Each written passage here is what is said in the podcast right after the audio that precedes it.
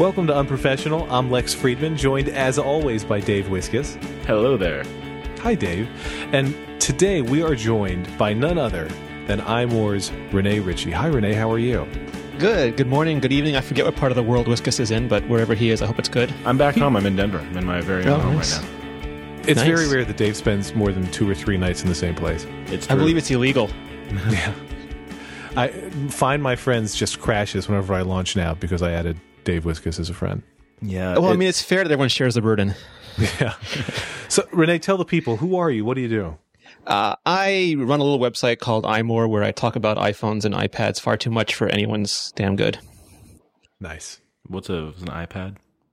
Uh, it's something Microsoft invented with handles. I'm not quite familiar with it. Oh, okay. That sounds cool. I got to get one of those. If only yeah, it Lex comes with a could talk stylus. about It's great. Yeah. As far as I'm concerned, it's a book. I'm only allowed to talk. I'm not allowed to talk about technology, but books are okay. It's a beautiful glass book. It's a beautiful glass book. So by day, you do all this technology stuff. You, you write about it, you think about it, you work with it. And I imagine that some of your off time is also playing with, you know, fun things like iPads and iPhones. But what do you do when you're not iPadding and iPhoning? What are some of your, your ways to relax? Uh, I don't know if you could call it relaxing, but for the last decade or so, I've been doing a lot of Brazilian Jiu Jitsu, which is like a, the ultimate video game, except you actually get really hurt. That sounds fun. Yeah. I, I, uh, I am very unathletic. Tell me about Brazilian Jiu Jitsu. Uh, it's it's this thing that evolved from judo by a bunch of Brazilians, mostly the Gracie family, and they started a, the Ultimate Fighting Championship, and it became very popular. And it's it's like wrestling, but with chokes and arm bars and various other amusements. And So the lesson you- here is don't fuck with Rene. It's yeah, it's it's therapeutic. I mean, you'd be surprised how cathartic it is to just legally beat the crap out of people every day. Is there a signal that you have to give when somebody's choking you and you're like, okay, I'm at death's door now? You you you're supposed to tap out, but the thing is that when you're actually about to go unconscious, and this has happened to me several times, your brain thinks you've done it, and then uh, you hear like this rushing sound, and you start waking up wondering why people are in your your bedroom. Wow. Yeah, I mean, I have the wondering why people are in my bedroom part all the time, but man, I I don't know. I don't like getting hit. I'm very much against it. I'm actively against it. you don't get hit in this. I stopped that when I was younger. You'd wake up, I'd wake up and my ears would be burning from getting hit, and I said I'm too old for that. I have to stop. So now I just wake up with my arms and legs hurting. So if you don't get hit, how does it work? Uh, you get joint locked or you get choked. I mean, there's no impact trauma. It's just hyperextensions and throttlings. Oh, that sounds great. and not Sign not in me the up. ISP kind. Yep. Why? Why? What situation are you ever going to find yourself in when you need this? Uh, You know, I started younger uh, because uh, cute girls that I knew were going getting into self defense. Oh, okay. So I just You and wanted they to know how quit to and I defeat didn't. their self defense techniques. You're like, wait a second. If all these girls know how to do self defense, I've got to get much more good at you know beating people up. I Oh yeah. I mean it's, it's a relative relationship, right? If they can kick your ass, then the whole thing starts off on a bad foot. You need to be able to fend off their fending you off. Yeah, uh, yeah, absolutely. And then I just kept they quit and I kept doing it, and I have no idea why that happened. That doesn't make any sense to me in hindsight. I honestly, I have long wanted to do a self defense class, but I feel like they're all women, and so I would feel really intimidated, especially when some women would undoubtedly be way, way better than I was. And they just want to kick you in the crotch, which is Right. basically why they joined. Right? They, they, they, you know, they, they want to be able to defend themselves against men, and so do I.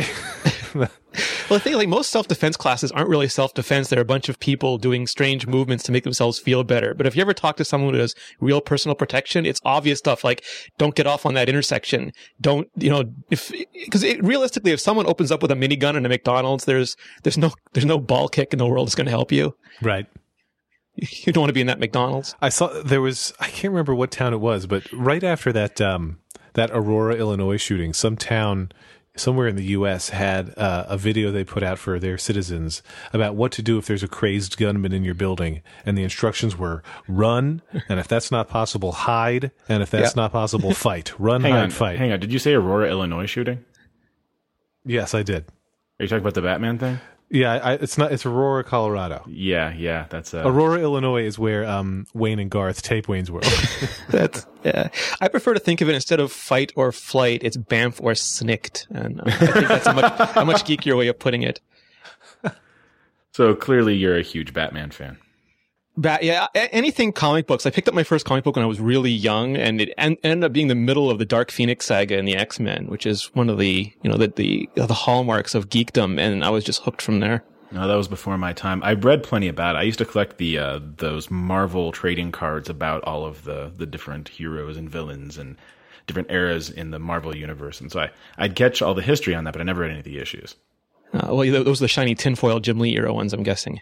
Yeah, yeah, and uh, even better, the, most of what I read was just about how nobody really dies in the Marvel universe.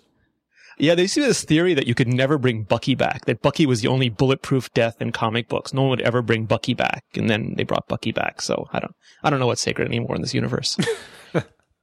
The idea of killing Superman or killing Bat it means nothing. no, I mean they brought Phoenix, they brought Jean Grey back, much to Merlin Mann's consternation. I mean, like in the in the movies and in, comic book movies, like the idea of killing a superhero doesn't really work. At worst case scenario, they'll just reboot it.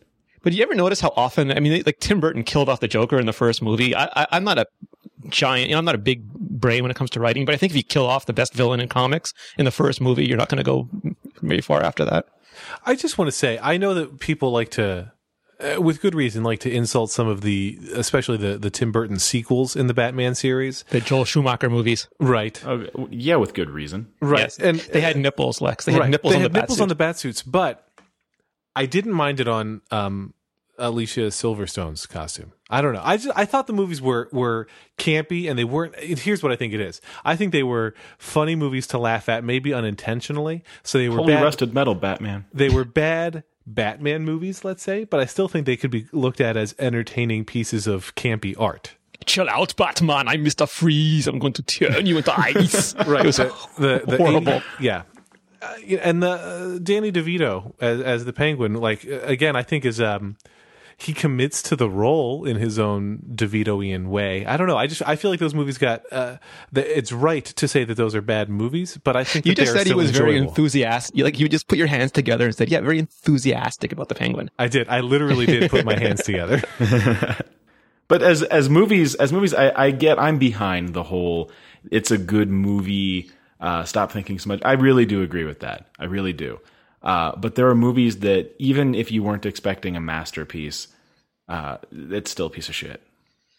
Yeah, I, I'm of two minds. I, I I realize that there are movies out there that are works of brilliance that I just don't like. That you know, Academy Award winning movies that I just don't find interesting. So I'm fine with that. But then there there there are these legitimate train wrecks of movies where you you, you even something like James Cameron. You know, the man wrote Terminator, the man wrote Aliens, and then he comes out with Titanic and and Avatar. And I I don't know if it was a muscle that atrophied or if there's some law of thermodynamics that declares the more money you make as a movie maker, the the less time you put into writing. But it, it seems like all these Lucasian sequels and Spielbergian sequels and Cameronian sequels just don't go anywhere. I, I have the same feeling about the the new Batman. These these two uh, Christopher Nolan. He's made some great great movies. You know, Memento, uh, Yes. Inception, although it was overly expository. The first two of this new Batman trilogy, great movies. Then The Dark Knight Rises comes out, and it was just crap. I have this theory that Nolan has no idea how to end things. I think he did a good work with Memento because he started with the end and ended with the beginning. But even even like uh, Inception, uh, Inception to me was like the Matrix. If Keanu Reeves could never stop bullets at the end, they start off the movie telling this girl that she can never use her full dream powers because the people will come and get her. Then at the end, the people are coming and getting to get her, and I thought she's gonna start, you know, folding mountains on these people, and nothing. There was there was absolutely no payoff. They put the gun on the mantle in the first scene and left it there for the rest of the movie. I rewatched that recently on a plane, and the thing that I couldn't get my head around was uh, why is it if the whole premise is that he's trying to do this so he can get back into the U.S. to see his kids? Why doesn't he just call his dad and have them fly over to see him? Yeah, it's See, they they, just they move? need someone. They need someone to ask these. It's almost. I don't know if you ever watched those Plinkett uh, reviews for movies, Red Letter Media. No. oh, I'm the really familiar. creepy ones. Yeah, but I mean, he is very astute at dissecting these things. And at one point, when he's talking about Prometheus, he just stops, stares at the camera, and says, "Why?" And I don't think enough people in Hollywood ask that. My favorite thing about Prometheus was the fact that you can only run in straight lines. Uh, the, the whole thing was incredible. It, it didn't make any sense. It's like there was someone took a linear narrative and broke it like it was a piece of Gorilla Glass, and then tried to sell that as a movie. I think my objection with the Chris Nolan's most recent Batman movie is that it feels I think you're right, you know, that he he clearly, you know, was struggling with ha- not just how do I end the series, but how do I end this specific movie of the Yes. series. And uh, you know, it it feels like you know the when the you know the first one that he does is is just really good and it's really good storytelling and really good uh you know really good characterizations and everything's really smart but it, and it certainly it feels like he's trying hard but it feels like he's trying hard in a way that is effortless to him. That is it, it didn't feel like he had to uh, you know flex muscles that he didn't have. This seemed like this is a, a movie and a story that christopher nolan is born to tell. But then with the third one it feels like okay now i must make another christopher nolan movie. And as soon as you do that and i think that's the problem for lucas and spielberg and the rest i think it's once you're like i must make another movie in my oeuvre in my style. And i think that's exactly the m. Night Shyamalan problem too. It's like you can't imitate yourself. You either can feel it and be doing it or not I think there's I think they have two inherent problems. One is that he he forgot that the third word after Dark Knight is detective, and I was sure that at the end of the movie, Natalia Knight or Natalia uh, Al Ghul would say, "I was one behind that," and he would have said, "I know. This is how I got close enough to you to defuse the bomb," and he, he would have been playing them the whole time because that's the Batman thing. But instead, he ends up being an oaf, and there's this really weird Robin angle, and I, I think that they get so rich and so powerful that they they distance themselves from critics and from editors and they forget that proper criticism is painful and stuff you don't want to hear and they get so isolated uh, no one challenges their decisions anymore i don't even think they have to be isolated right i think it's just once you're that successful you don't listen to people saying no to you Like fuck you! I've made these great, big, giant, expensive, successful movies, and what do you? What have you ever done? What do you know? richard dreyfuss i was in jaws Yeah, it, with uh, with Christopher Nolan, by the third one, it seemed like he was just trying to make the biggest movie he could, the biggest, most outlandish movie he could. Uh, a friend recently argued to me that it, it didn't matter if the third Batman movie was good. What mattered is that, uh, or if the story made sense. What mattered is that it just be an entertaining piece of film, and I would buy that if the first two felt that way. Yeah. I would buy it if if it weren't so much worse than than the first and second movie. In the second movie with Heath Ledger as the Joker, I'm not going to argue that anybody should have beaten that performance. It was really really great. It was it was it transcended the movie. But to follow that up with a character who can't emote with his eyes and you never see his mouth, that's and who you can barely understand totally unintelligible he sounds like Darth Vader doing a bad Stewie impression. darth vader gimp it's painful to listen. It's painful to watch because uh, you you you got a character who you you're trying to understand. You're trying to get his motivations, and you get nothing from him. He's just a he's just he may as well be a wooden post on the screen. so I am firmly of the belief now, gentlemen, that given the uh, the economics in question and the number of people you need to watch and enjoy something in order for it to be a financial success, uh, that television is where the better you know motion picture artistry is happening versus movies. That is to say, I think the TV is a much better place to find really good, entertaining content now than than movies are. Yeah, I think that's true. I mean, they stole Joss Whedon away from television, um, so they, they they got a bit of a, an edge in their corner again. But I think that you you're right. They have the ability to experiment and try. The only thing I worry about is they don't give them the time to really establish a show anymore. It used to be, you know, the Cheers and the Seinfeld got a couple seasons to get established, and now Fox, I think, kills shows before they even order the pilots. Right. It's and I mean I think that's a problem, but I still think that overall television bats a higher batting average than movies. And you know what what what I think is happening is that the smaller networks are willing to wait longer. So you know you look at uh, a show like I'm trying you know if you look at the shows on AMC like Walking Dead or Breaking Bad, they get great Yeah. audiences for those networks. They do terribly if they were you know if that was an NBC show, it would be well like all the other NBC shows that nobody watches. But you know, it's. I, I think you're right that network television and Fox especially is terrible at this. You know, they'll cancel a show after one or two episodes, and some shows deserve to be. I mean, some shows the people involved should have been fired before anything even started. But when they don't give these, you know, reasonable, intriguing dramas some time to grow, I think that's problematic. What are you guys enjoying on? I, I don't get the fancy American channels. I have to wait until they filter down to the Canadian Movie Network. Um, Do you so what, do what are you enjoying now? Do I, you wait? uh, I, I on some occasions get them earlier than I than I'm supposed to. Understood. My favorite American TV show is this thing called Doctor Who. I can't figure out why they're always speaking British accents. I, it's set somewhere in England, but it's it's a great American TV show. I think they fake the British accent so that people don't don't you know cancel them. They think it's masterpiece theater and leave them on the air. They they used to uh, when David Tennant was the Doctor. He's Scottish, so he used to fake the English accent. It's sort of like when you ask people, they all watch PBS, but you know they on the on the scorecard they all say they watch PBS, but they're really watching TMZ. It's probably like that. I will say on the on the actual American television side, the two shows I already mentioned I really like. Although Breaking Bad is miles better than Walking Dead. Um, and uh, on like the major network side, I I have been extremely impressed with Modern Family's ability to stay fresh after several seasons. I'm in, interest, intrigued to see how its fourth season goes because I think it's tough not to get repetitive at this point for that show. That does seem like a show you would really like. That seems like your sense of humor. Oh, I really like it. I mean, to me, it's the modern day, modern day of the 2011-12 era um, a, a sequel to successor to Arrested Development, and I am unbelievably excited for Arrested Development to come back uh, on I Netflix. I completely disagree with that assessment. Tell me I why. don't think I don't think they're on the same plane. It's just not as funny. It's not as clever. oh, I agree. I agree on both counts. I don't think it's as funny. I don't think it's as clever, but I think it's as close as major network television is going to get right now. Okay, but that that's that's a dubious thing to say. I mean, it's just that nothing else on television is very close to that. And I don't mean that nothing else on television is good. I just mean that nothing is anywhere close to Arrest Development. So being the closest, I guess I can see what you mean. But what I think, what I liked about Arrested Development the most is something that I. You're right that Modern Family doesn't do it nearly as well, but in that it rewarded attentive watching. The, the more attentively you watched, you know, the less distracted you were by. I guess there weren't iPads at the but less distracted you were by computers or magazines or whatever the hell else people do while they watch television. The more you got out of the show, the more uh, the funnier the jokes became, and you know, cross referencing between episodes. Modern Family doesn't really do that, but I feel like the sensibility of the humor itself. Uh, there's a common thread between what it's doing and what Arrested Development did. Not the same joke, certainly, and you know, not to the same extent, but I feel like that there's a, a sense of humor in common between the two. A vibe. Yes, a vibe. Rene, were you a, an Arrested Development fan? I only watched one season of it when it arrived on Netflix. I did not see it in its original airing. This podcast is over. I'm hanging up. I, I liked it. I liked it. I have to watch more of it. I, I have high time constraints, but it, it is definitely one of the things I watched. I'm also still busy trying to figure out if the newsroom is, it's definitely not the West Wing good. It's definitely not Sports Night good. I believe it's, you know, Sunday, was it Studio 60 good? I- Yes. I, don't know if it'll get better.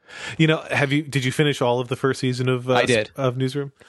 You know, I I think it did get better with age, and I think it would be good for somebody who's not Aaron Sorkin. But I think it's, I don't know. I love Aaron Sorkin. I love The West Wing and Sports Night in particular. But my issue with the Newsroom is that it's. I, I don't mind. You know, there's there's a lot of people who object to the fact that the Newsroom looks at old news stories. And so, of course, they Yeah. cover them brilliantly because they have all the benefit of, you know, at least Sorkin has the benefit of hindsight to make sure they're covering the stories the right way. That None of that phases me. That's It's like repeats. Right. It's to me that's the same as the West Wing, where you know it's a more idealized version of it. It's not reality based. I have no problem with that. What I have problem with is the storytelling seems like he's. It's like a best of all my plot points that I've done on other shows already. You know, this person's got a bodyguard. He's got a therapist who figured out what was wrong with him in the first minute, but he, He does doesn't tell like him his until the last minute. And you know, it's it's and I don't feel like it's he's doing it as I don't know delicately as cleverly as he did it on some other shows. There are episodes of The West Wing that nobody else could have written. Yes. Many episodes, you know, it's just the structure and the layers of depth with him, maybe even the, just the chronology of how he tells the story. And You the know, acting was much better. Yes, and I feel like on on Newsroom, it's it's a lot. The one or two episodes where he tried to play with storytelling to make it a little bit less linear, it, there was no actual benefit to his having done so, and I don't know. I like it, but I don't love it. Drunken Sam Waterston threatening to beat the shit out of people is just great on any episode. Sam Waterston is the highlight of that show every episode. He, he really, especially with the bow tie. I mean, that was, that's what makes it classy. I've never seen the show, and it's funny for me to be the one of us in this conversation to have not seen something. Lex, I'm looking at you. I was quiet when you talked about comic books. Yeah, we should talk about Star Wars, and you get really quiet. I've seen some of the Star Wars movies. by by which you mean you've seen some of a couple of the movies. It doesn't mean you've seen an entire movie, right? I've heard of the three POs. I've, I've definitely heard of the three POs. I've seen 67% of the Star Wars movies by my count. I've seen four of six. That's not bad. It's, there's only been three. Which one did you skip? Um, I didn't see the middle one of the f- initial, the initial trilogy. I didn't see episode five, and I didn't see the final. I didn't see episode three.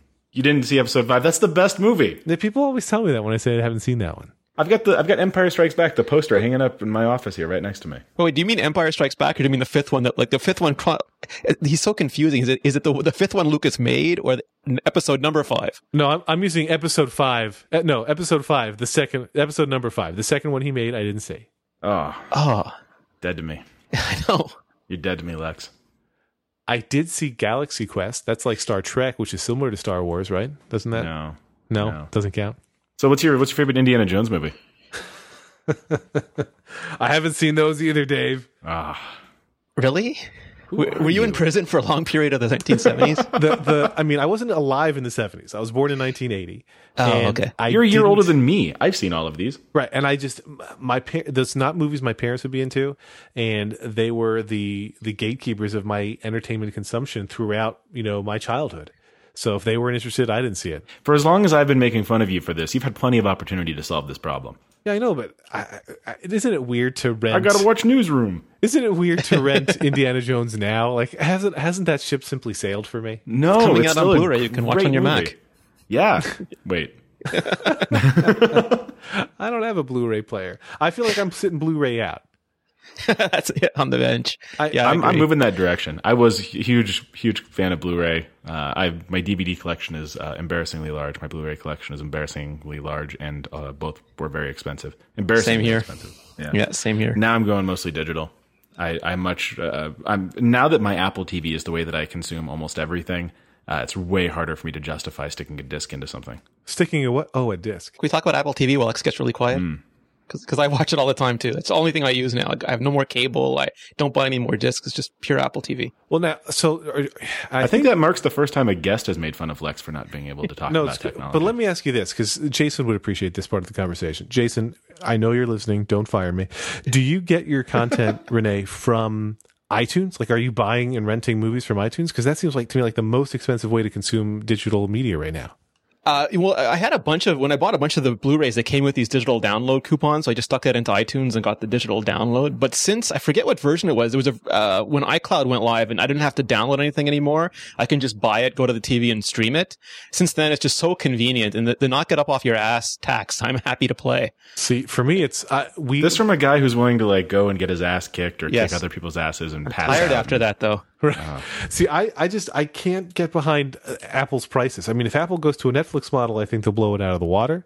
But you know, uh, for me, it's it's HBO Go and Netflix, and it's just st- we stream everything. Like I actually, we still have the Netflix DVD subscription to get the stuff that's not available to stream from them.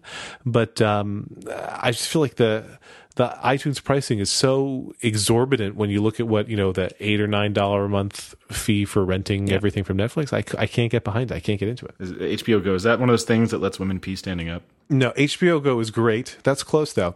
I we don't get HBO because I'm too you know with the Netflix and everything else. I'm too cheap for that. But my in laws get HBO Go. So what we or they get HBO. HBO Go is an app for iPad, Roku, iPhone, etc. There's no Apple TV app, but I just stream it from my Mac Mini that's connected to my TV, and it just lets you watch everything that HBO has on demand. So like when I watched The Newsroom, it was watching it via HBO Go. The day after it airs, it's available on their website on this HBO Go website, and you can just stream it and watch it. It's great. See, I, I love the Netflix, and I just I will turn like I'll put on all of the Community, and I'll just let the Community play for like a day and a half on Netflix and not care. Community is great. I think you know what? Community is also very, very, very much not as funny as Arrested Development, but it has it does have in common with Arrested Development that rewarding of faithful, devoted viewing. and has a lot of pulp cultural references, which I enjoy, like the like the paintball episodes, or the Law and Order episodes, or the Dungeons and Dragons episodes. Right. Another show I haven't seen. How, what season is Community on? I think they just finished three. Oh, well then I can start watching it. My rule is that I won't watch anything until it's completed three seasons. I don't know how good this new season will be now that uh, you know the creator Dan Harmon is gone, but uh, I'm intrigued to see what they do with it. My think, my guess is that it's going to try way too hard, and this will be it. It's already a short order season, like 12 or 13 episodes, and I think this will be it. And they have Chevy Chase playing a guy who's almost as mean as he is in real life. So I mean, bonus. Now, so Did he beat you up as a kid or something? he's a dick. Chevy Chase is a dick. He's widely known as being a really friendly guy. Now, you said, Dave, you don't watch a show unless it's got three seasons. For me, when we try new shows, because right now this is a very stressful time in my life, pilot season, where my wife and I are sampling all sorts of shows because we do take our television very seriously. We'll give new shows five, six, sometimes even seven episodes before we give up on them because I feel like it takes some shows that long to you know reach a groove, much longer than you know Fox is willing to give them. But we'll you know we'll wait uh, you know that many episodes to see if a show goes from even crappy to good because we think it can it can take that long. Uh, yeah, I can't. I can't do that. I've got to I've got to know from friends. I have to have heard about it a certain number of times. People have had to tell me how great something is, and then eventually I'll get around to it. Have you started Breaking Bad yet? Oh yeah, just uh, I'm all caught up. Okay, good. But I didn't start watching that until over the summer when I was in Amsterdam. I just realized that means you can never ever watch Firefly because it will never hit three seasons. well, no, that's that's the thing. Firefly was canceled, so I knew that it was done and over. But I didn't watch it until two or three years after it was canceled. Plus, he knew it had to be good because Fox canceled it. yeah, and they just let all the other the crappy shows play. They have a there was this thing, there was this rumor about the X Men movie that Fox didn't want to make it, and they tried everything they could to make it bad, and then it was a success, so they made the second X Men movie, and they tried to reduce their budget and reduce their schedule time, and it was still good. So finally, they tried to make it so cheap and so short that Bryan Singer just quit, uh, and they ended up making a really crappy movie, and even that made money. And it's interesting that the pride of a studio will sometimes get in the way of their own self interest. The X Men movie? Yeah. You didn't like it? I liked the first. I mean, I thought the first two were really interesting, and I liked where Bryan Singer was going. I thought the third one was like one of those wacky Saturday morning cartoon shows made by someone who's given a bunch of characters. Oh, that that's exactly what happened. It was Yeah. uh, Brett Ratner. Yeah, I haven't seen any of those. he's nothing without Chris Tucker and Jackie Chan. You know what's a terrible? I hope this is okay to say. I mean, I haven't seen the Avengers yet because I, I don't see movies in theaters very often. What is wrong with you? I have three kids. You should stop the podcast right now and make him get out and walk. I'm gonna I'm gonna see it. I'm gonna see it. But uh, th- I know Thor is in the Avengers. But we, my niece was here and she wanted to watch the Thor movie, and it's on Netflix, so we watched it. And I thought the Thor movie was just about the worst movie I've ever seen. Am I alone in that? Do like do do comic book guys like the Thor movie? Because I just thought that Thor was terrible. It was it wasn't that bad, but it wasn't good. I mean, it it wasn't. it was okay. I liked the beginning and I liked the end, and there was stuff in the middle Yes. that I waited to get to the end. Yeah, I see. I, I found that the middle was just so. I, I I don't. I felt it was pandering, not even to the right audience. I felt it was like pandering to kids with just dopiness. I don't know. I just felt like it, there was that the you know the, you look at the storytelling in better. Uh, I don't know superhero movies, and you know they sometimes really work at it. It felt like here it was just like lazy. I didn't like it. I liked uh I liked it when it got to the Foo Fighter song at the very end. I enjoyed that. I'm not even sure then. No, I mean, I, I liked the, I liked it when he got his armor back and he hit people with his hammer because he's a guy in armor hitting people with his hammer. Right. That, That's it wasn't, true. It wasn't much more. You spend the than whole movie waiting for that. Is the Yes. problem? Right. I kept saying, "Stop! Come on! It should be hammer time by now." And then finally it oh. was. Well, that's it. That's a giant problem. Is a lot of these movies they want to they want to tell an origin or they want to tell a coming of age or a Joseph Campbell arc, and we just want to see people hit things. It's a very simple formula. It's funny how rarely, and I, I maybe we're wrong about this and they're right about this, but I doubt it. But it's funny how rarely you get a superhero movie where it's like, give us the procedural, skip the origin, and just give us you know the daily life of I'm a superhero and I do save, saving things every day. I get that you know with Batman they want to tell big sweeping stories and, and large Gotham driven narratives, but like. I'm interested in, you know, just the say Spider-Man's day to day. I want to know, you know, like, well, today I'm going to go bust up this mugging and uh, this attempted murder. Oh, And I thought you meant like him that. buying groceries because I would watch that show. That would be good too. For all the same reasons we do this show, I would love watching that show. He just happens to be Spider Man, but really it's Seinfeld. You know, it's just Did you ever notice? to me, this show is uh, superheroes when they're not in costume, just sitting around talking about shit. And it would be it'd be really cool to watch that show. As Like, opposed to literally really superheroes. listening to it. Oh, I see. Literally superheroes. Yeah, that movie, that show, whatever it is, I would love to see superheroes out of costume, just like being normal people. Especially if they're all hanging out together and they're like just getting coffee at the diner. Well, there's the stuff they never addressed, and they kind of poked at it in, in the first first Spider-Man movie. Uh, what happens when you have superpowers in your day to day life? How tempted are you to use them? That's a really interesting concept, and they touched on it for like 30 seconds when he was getting beaten up.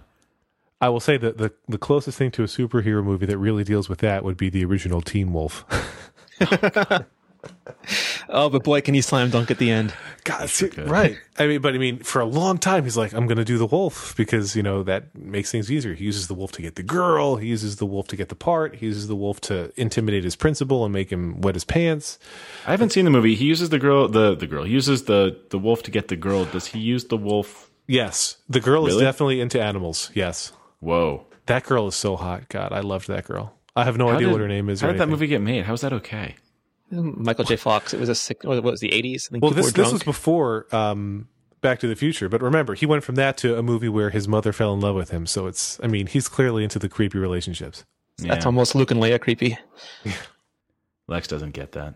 Luke and Leia, Star Star Wars. I'm with you. I just watched the, the they made a cartoon out of Frank Miller's The Dark Knight, which was one of I, I, guess the most formative, transformative comic books of the 1980s. And it was, it was really well done, but they took out all the inner monologue, which made the original story so interesting. It was a very odd choice for me. When did you do that? I don't know. It was some of the best writing they ever did. So they figured, oh, we'll take that out. That's going to annoy people having to listen. when you read books or comic books, um, do you think about I, I have this thing where I think about how I how the movie would be made. This is you know for stories that haven't yet been made or maybe never would be made into movies. But I think about how the movie would look, and I, I at least understand the challenge of when you have lots and lots of very close to the vest narration or inner monologue. It's it's hard to think about how you would depict that on screen. But do you think about that as you're reading? Yeah, well, that's my background. I, I, did a lot of story breakdowns when I was young, uh, so I, I, always found that a very easy linear transference from panels to almost like like movies, because almost every movie starts that way, right? And I did animation when I was younger, so you break it down into storyboards, and that makes the movie for you. So for me, it was almost like a one to one ratio to begin with. Well, it's boring. I mean, any job you have destroys any ability to enjoy something. Like if you work in typography, all you do, you don't see signs anymore. You say, "Oh God, Mistral again." And then if you're if you're a mechanic, oh that car, like you you watch Dukes of Hazzard, oh there's no way that car survived it. Oh, they broke a car every episode, of course. You know, you know whatever career you have just utterly destroys your ability to enjoy any theatrical presentation of that career. Yeah. I was on a panel at uh, a couple days ago, and one, somebody in the audience asked uh, about b- going from being just a developer to developer and designer. How do you get into design? And my advice was the first thing you've, you've got to do is embrace the fact that you're going to ruin your life. Like you're going to see the world, you're going to see everything that's broken, and it's going to drive you nuts. Yeah, I don't know if I have that. Like, so the thing that I have, you know, with movies, you know, my dad was a doctor, so you know he couldn't really watch and enjoy anything like ER, Chicago Hope, any kind of medical show. He would just scream the whole time about everything they were getting wrong. But you know, I'm a writer, so I just I just like and enjoy the storytelling. But there's no the, way Carrie Bradshaw could write like that. Yeah, the thing that gets the two things that bothers me are one, when people write stuff, when people are typing and they're talking out loud in movies and shows, or when they're even when they're handwriting as somebody else is talking and it goes way too fast for them to possibly be writing down, I don't like that. And then two, just anytime I watch any kind of movie or TV show, my brain, without my seemingly exerting conscious effort for it, is very astute at identifying continuity errors. And I can't help but point them out to my wife, who has no interest in hearing about them. Yeah, I've ended relationships that way too. Yeah. Who hasn't? Yeah, no, you're not a true geek if you have not.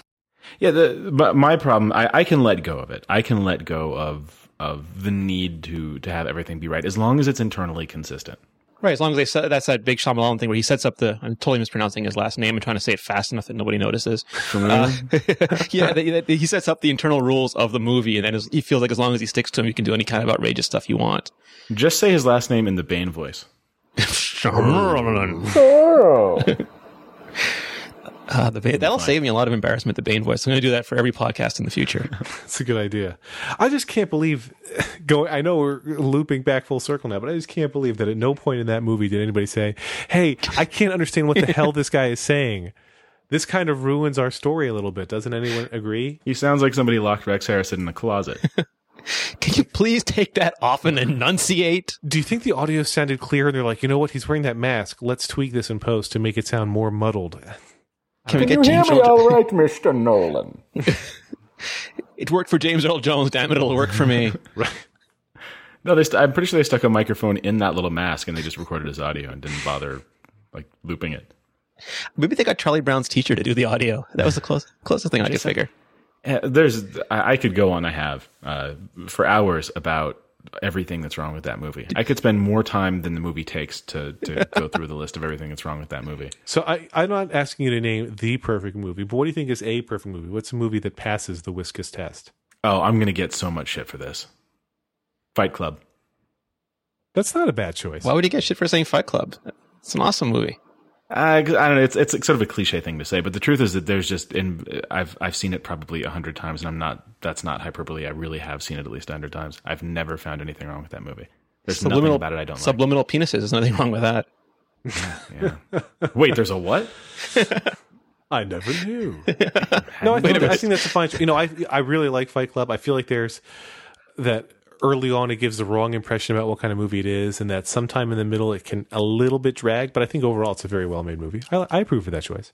It's the only time I've ever watched a movie uh, I it was so highly recommended to me that I went and bought the DVD. And I only saw this. Uh, it was like 2001, 2002, so a couple years after it came out. I, I it was so highly recommended. I went and bought the DVD, and I went home and I watched it. And as soon as it ended, I hit play again. And the second time through, it was a different movie. I watched. It wasn't watching the same movie twice. But I've never done that before or since with any other movie. Yeah, I don't know if I've ever done that with a movie. Rene, what would you pick? Uh, I don't know. You See, I, I have this weird thing where I can't have favorites. I'm just genetically indisposed from having favorites. So I, I watch a lot of things. Like I watched The Matrix many, many times. I've watched Avengers many, many times. Watched the original Star Wars and Empire many, many times. Um, I, I, it's the same thing. As long as they're internally consistent and I enjoy them and I feel like they don't waste my time, I'm happy to to keep watching them. Like Bill and Ted's Excellent Adventure. I've seen that a couple times. I haven't seen that in a while though. I should rewatch that. I just meant the internal consistency thing. Their their approach to time travel is very internally consistent. It's stupid, but it's internally consistent. I like that Warren Ellis model where you can't travel back in time until a time machine is invented. That's the earliest point in time you can travel back to. That is smart. Yeah. I would say that, I mean, My Cousin Vinny has long been my favorite movie, but the movie that I would say is um, a movie that I would say is follows Rene's rules here of being very adherent to its own internal rules and, and, you know, just being very well executed is uh, Groundhog Day. Almost religiously so. Yeah. I would agree with that. And Angry Bill Murray. I mean, there really is no other Bill Murray. I think it's, I, I, I think it's, including Ghostbusters, including any of the Wes Anderson movies, I think it's Bill, uh, Bill Murray's best role ever. It was a transcendent act of Murraydom. Yeah. It's it was just I mean it was it did not feel like acting. You know, we're talking about, you know, when Nolan writes a movie and it feels like he's just doing what he knows how to do. Like that to me was that was Bill Murray. Like you expect him to be that way. Yeah, there's this thing where someone just breathes out and they are the character, and you can feel that in a movie. And it just when you when you stop believing that it's a movie, when you can actually suspend disbelief, I think that's when it's really that's when I can start watching those movies over and over again. Ghostbusters for me, I can watch Ghostbusters over and over again. And I just have uh, I, recently I rewatched it when I was in uh, when I was over there. The girl that I was seeing, she had never seen Ghostbusters, which is Why you're back here? it, that would shock me if I didn't know Lex. Like, how could anybody not have seen? Go- well, I guess Lex hasn't seen Empire or an Indiana Jones movie, so this isn't so crazy. So I sit down and I show her Ghostbusters for the first time, and what got me about here's somebody who is an adult who had never seen this movie before, watching it for the first time. The thing that she found to be unbelievable was that uh, Sigourney Weaver would go for Bill Murray. she thought she thought that Dana going for Venkman was just completely unbelievable because he was such an annoying shit to her. And watching it, I kind of agreed. It might have ruined Ghostbusters, but it's a testament to that type of storytelling. No, it, it totally ruined Ghostbusters. I mean, that, that's the thing. That's the power of the scriptwriter, especially if you're a powerful star. You're like, yeah, well, give me the hot chick. Hot chick goes for me. Someone said the Burt Reynolds thing. I got a car. I got a hot chick. Burt Reynolds. Right. Well, the, it's it's also the power of the story, uh, storytelling of Ghostbusters that you start out so small and so believable that, and you gradually build so that by the end, when it's a giant marshmallow man, you're just in. You agree. That seems plausible to you. You build the universe. I felt so angry at Bill Murray in the beginning of that movie when he's doing administering the ESP test and he's rewarding the attractive girl and he keeps buzzing the guy because the guy clearly demonstrably has extrasensory perception and he's not telling him or the world about it and I think that's a problem. You guys know the scene I'm referring to. You, right? You're concerned about the ethical implications of Peter well, not Venkman. not just that, but he's like he's holding the world back. Like this is a guy who actually can predict what shapes are on these cards. There must be a practical application for that. Maybe that guy should be helping us, you know, deal with the underworld creatures who are invading our Earth. And yeah, it makes me angry. you should write him a letter. We should start doing ESP testing on our own, and if we find anything, we'll tell the world. All right, Rene, I'm holding up a shape right now. What do you think it is? I think it's the shape of a stupidor. That's, And I have no idea what a stupidor is, so I might be right. You're exactly right. I don't know what it is either. So that's clearly you read my mind. I was thinking of a rhombus. A parallelogram.